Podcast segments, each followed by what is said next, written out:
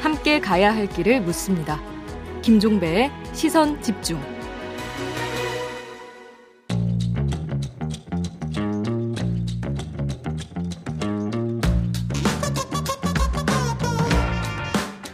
네, 입센조 조홍천 민주당 의원 오늘은 전화로 만나보겠습니다. 나와 계시죠? 네, 안녕하세요. 종천입니다. 네, 아니 목소리가 왜 그러세요? 아, 예. 선거운동 하느라고. 어, 선거운동을 엄청 열심히 하시나 보네요. 어, 목소리가 많이 안 좋으시네. 예, 뭐, 지금, 뭐, 사정이 별로 여의치 않아가지고 음. 예. 엄청 뛰고 있습니다. 죄송합니다. 아, 양해 알겠습니다. 좀 해주십시오. 아무튼 이 인터뷰 끝나자마자 날계란 하나 깨서 드시고요, 의원님. 네네, 죄송합니다. 네. 자, 좀 심각한 문제로 좀 질문을 드려야 되는데 지금 당이 되게 뒤숭숭한 것 같습니다. 박지원 비대위원장 이제 사과 기자회견을 두고 참 이 분란이 버- 음. 빚어지고 있는데 일단 어떻게 지켜보시는지가 좀 궁금한데요.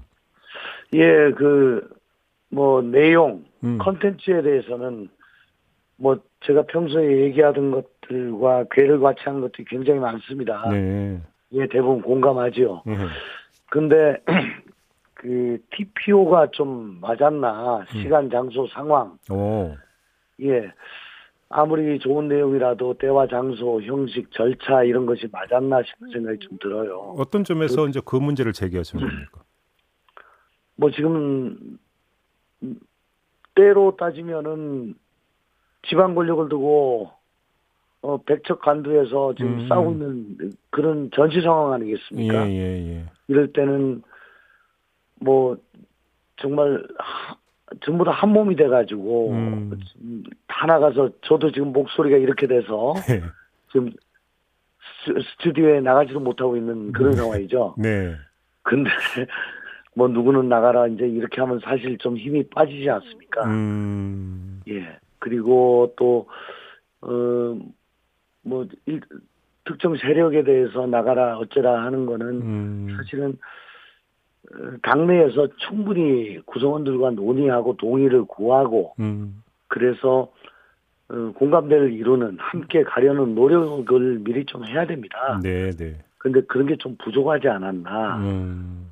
예, 아무리 맞는 소리라도 예. 예. 그래서 파열음 같은 게 좀 일어나고 하는 것. 음. 선거를 며칠 앞두고 음. 그래서 그래서 야당 쪽, 저, 아니, 야당이란다. 여당 쪽에서는 그 틈을 파고들고 네.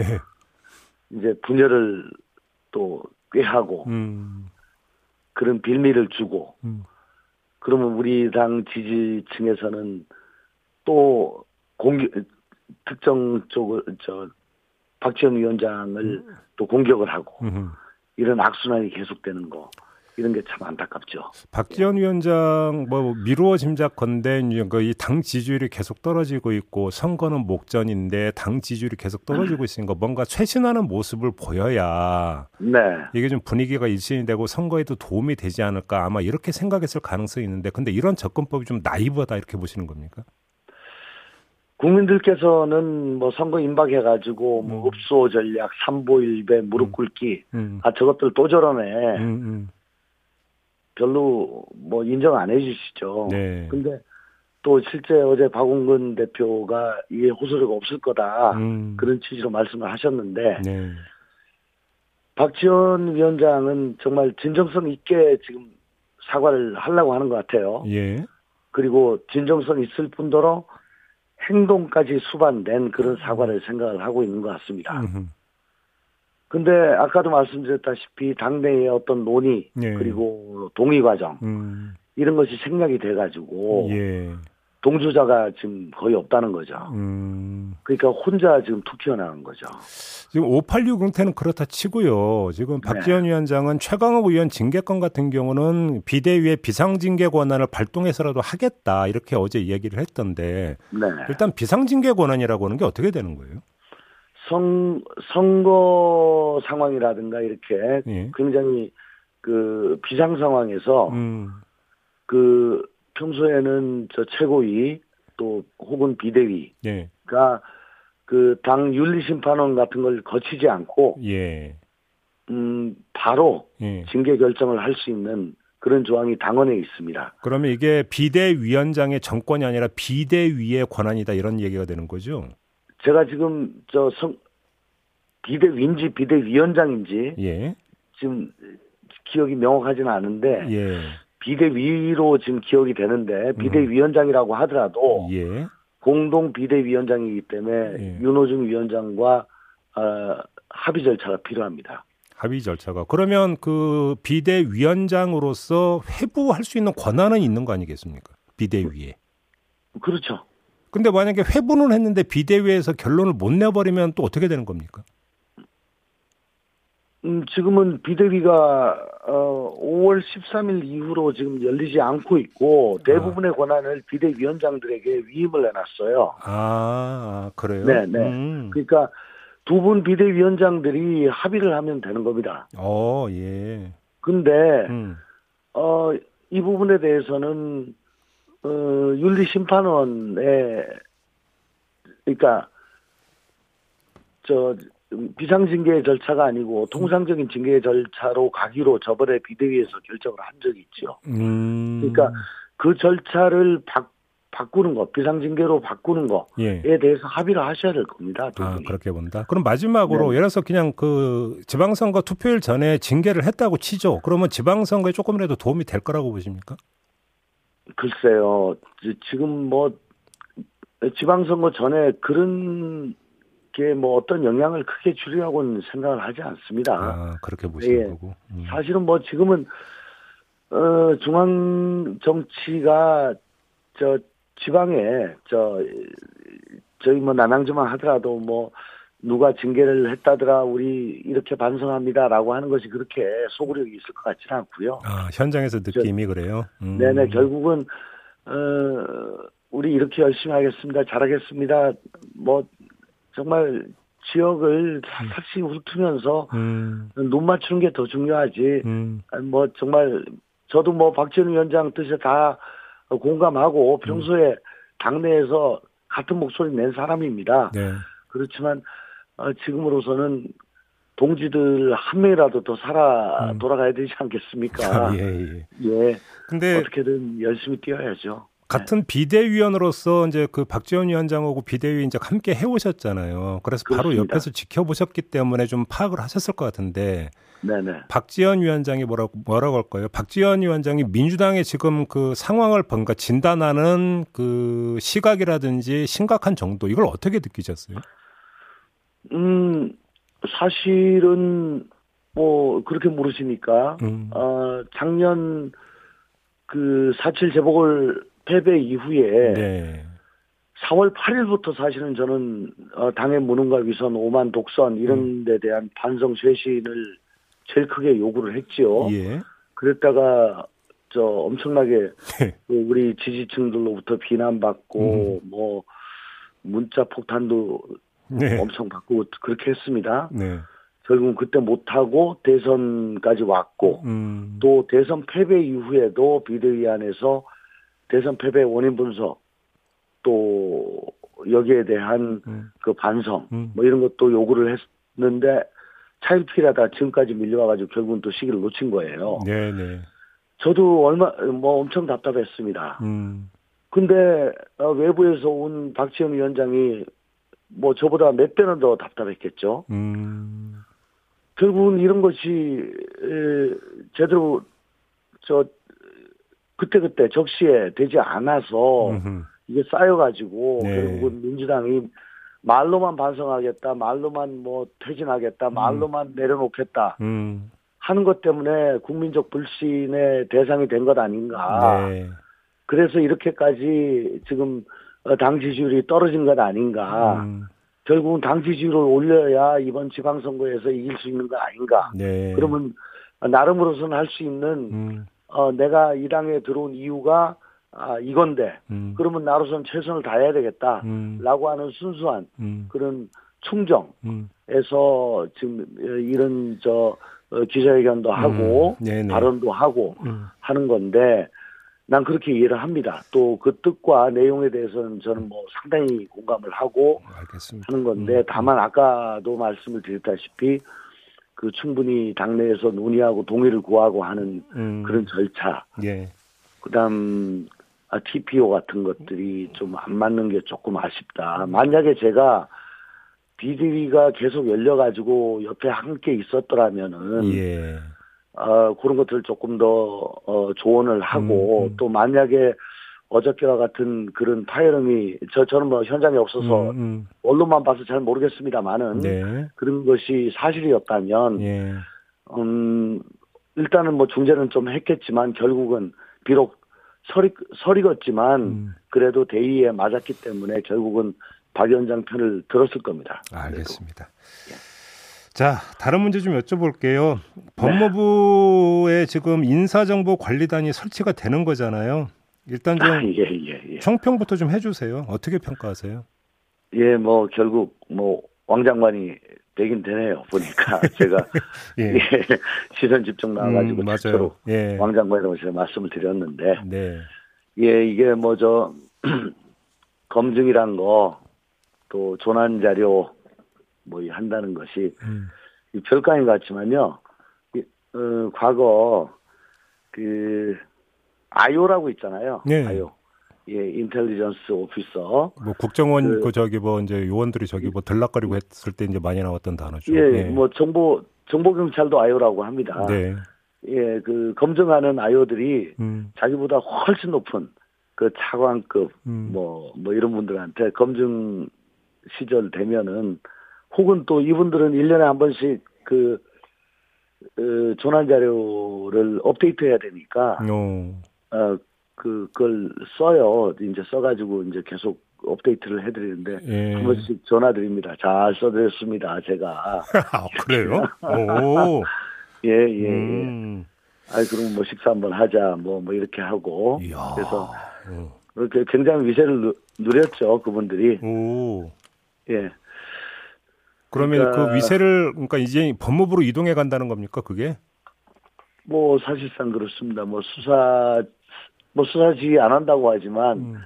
사실상 수사지휘를 하는 법무부에서 음. 이제 타부처의 아, 차관급이 되려고 하는 실국장, 음. 실국장들에 대한 뭐 개인정보뿐만 아니고 평소에 음. 어, 이렇게 잘 봐드렸습니다라고 한- 하는 뭐 그, 그런 예. 그, 이, 이, 어, 전반적인 어, 음. 위협적인 그런 일상 관리가 가능하지 않을까 싶습니다. 그래서 법무부에서는 단장은 뭐 비검사로 하고 그다음에 한동훈 장관은 중간 보고 안 받고 사무실도 다른 데 설치한다 이렇게 삼대 원칙을 제시했다는데 이게 좀 효과가 있을 거라고 평가하세요? 아니 뭐 메타버스 시대에 뭐 사무실이 어딘지 그게 뭐 무슨 상관이고 예. 예뭐 수사지휘하는 부서에 인사 정보가 집중된 게 문제지 언제 보고 받는 게 무슨 문제입니까? 음. 검사가 뭐 단장이 되든 말든 최고 저 책임자가 장관인데요. 예. 그리고 인사 정보란 게 대부분 그 수집할 때 당사자 동의를 받지 않습니까? 네, 그렇죠. 그건 뒤집어 얘기하면은 동의 안 하면은 영장이 필요한 거거든요.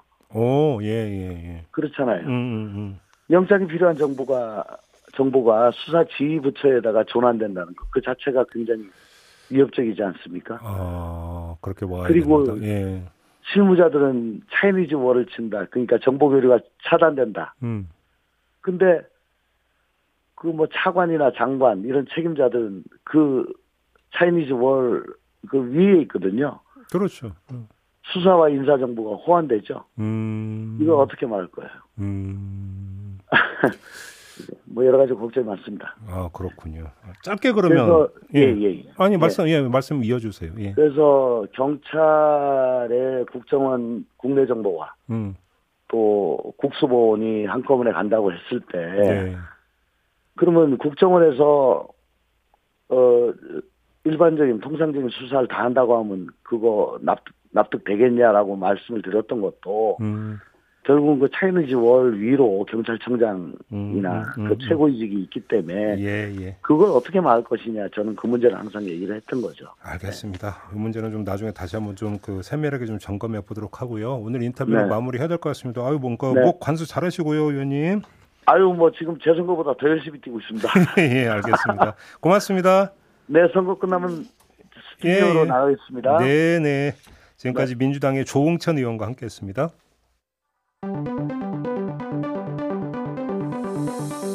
놓쳐선 안 되는 뉴스 빠짐없이 전해드리겠습니다. 여기도 이슈. 네, 나경철 뉴스캐스터와 함께합니다. 어서 오세요. 안녕하십니까. 자, 첫 번째 이슈는요.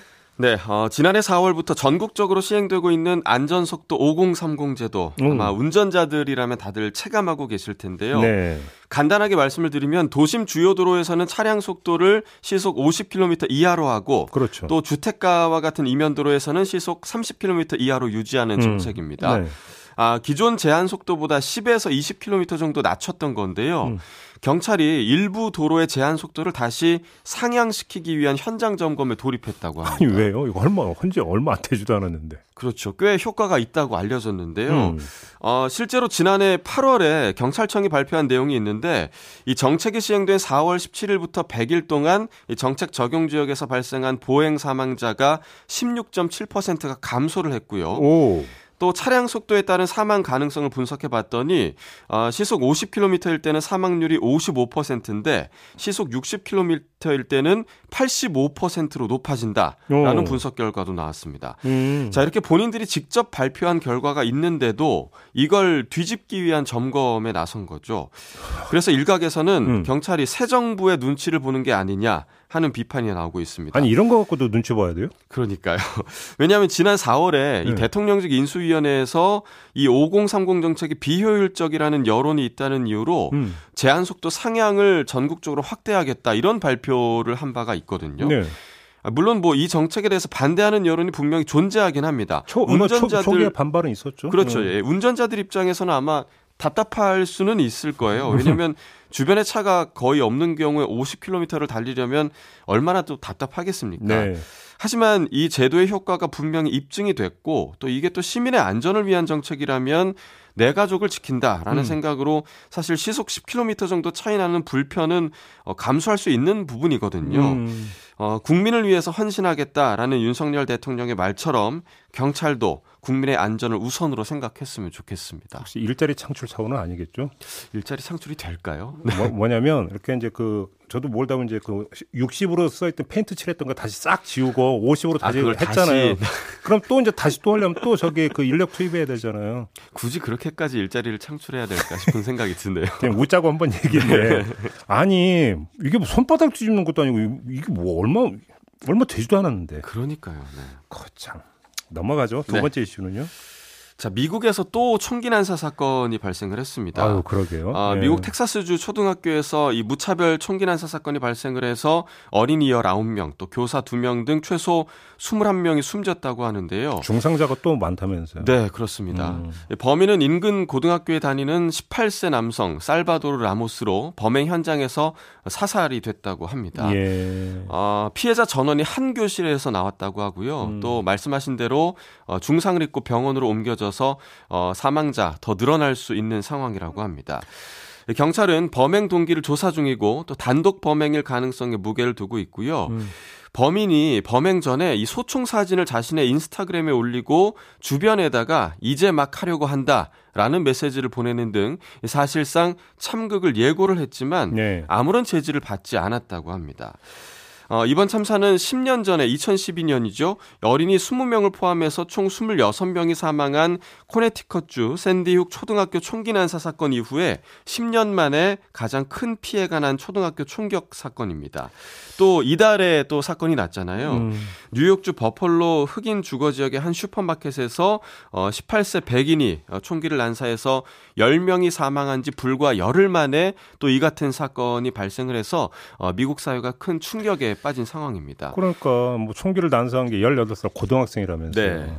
아시다시피 사실 그 미국이 총기 규제법상 18세 이상이면 총을 구매할 수가 있잖아요. 어, 그러니까요 충격적인 게 이 범인이 18살 생일 바로 다음 날에 합법적으로 총기와 탄약을 어, 구매를 했다고 합니다. 생일 바로 다음 날 예. 야. 그러니까 기다렸다는 거죠. 그러니 예. 어, 사실 뭐 이번 사건으로 인해서 결국 미국 민주당에서는 총기 규제와 관련해서 입법을 추진한다라는 소식도 있는데 사실 이게 되겠어요 그게 어, 공화당이 반대를 하겠죠. 공화당 반대로 상원에서 이제 통과할 가능성이 굉장히 적다 이런 예상이 나오고 있고요.